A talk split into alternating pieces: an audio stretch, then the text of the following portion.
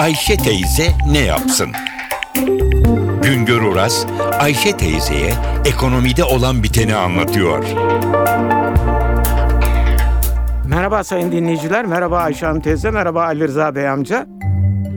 Bugün size konut satışları hakkında, yılın ilk 3 ayındaki konut satışları hakkında bilgi vermeye çalışacağım. Türkiye İstatistik Kurumu Türkiye genelinde ne kadar konutun satıldığını izliyor. Bu konutların ne kadarının peşin parayla, ne kadarının ipotekli olarak satıldığını izliyor. Bunlarla ilgili bilgileri yayınlıyor. Önce geçen yıldaki konut satışları hakkında bir kaba bilgi vereyim size. Geçen yıl Türkiye toplamında genellikle 701 bin adet konut satılmış. Tekrar ediyoruz bu konut satışları Türkiye genelinde ve de hem yeni yapı konutlar hem de eski konutlar. Çünkü Türkiye'de illa yeni konut satılmıyor. Eski konutlarda da devamlı olarak bir el değişimi ortaya çıkabiliyor. Türkiye genelinde geçen yıl ilk 3 ayda, yılın ilk 3 ayında 144 bin konut satılmış. Sonra diğer aylarda farklı konutlar satılıyor. Bu geçen yıl satılan konutlarda da en yüksek konut satışı İstanbul'da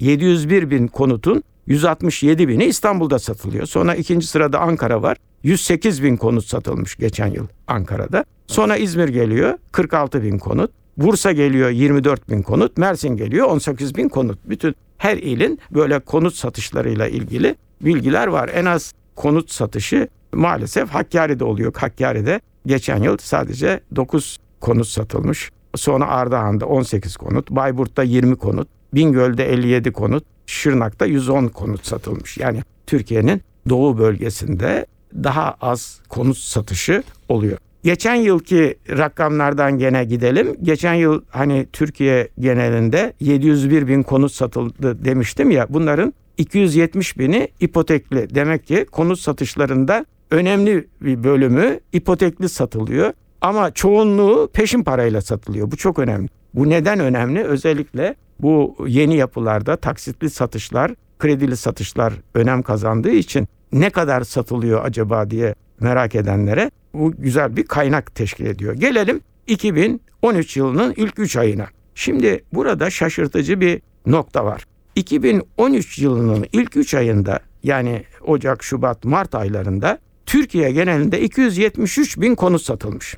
Geçen yılın ilk 3 ayında ne kadar satılmıştı biraz önce söylemiştim 144 bin. Çok büyük bir artış var. Yani geçen yıla göre bu yılın ilk 3 ayında konut satışında çok büyük bir artış var. Bunu neye bağlıyorlar? Bazılarına göre bu işte halk bankalardaki mevduat faizlerinin düşmesi nedeniyle dövize ve altına para yatıramadığı için tasarruflarını yatırım olarak konut sektörüne yönlendirdi diyor bir kesim. Bir başka kesim de diyor ki konutlara eski konutlar hariç yeni konutlara vergi geldi. Bu nedenle halkımız yılın ilk aylarında daha önce yapılmış konutlardan, vergisiz konutlardan daha fazla almak için piyasaya hücum etti diyorlar ama ortada bir gerçek var. Hakikaten çok büyük bir artış. 144 bin 2012 yılında ilk 3 ayda 144 bin konut satılırken 2013 yılının ilk 3 ayında 273 bin konut satılmış. Çok büyük bir fark gösteriyor.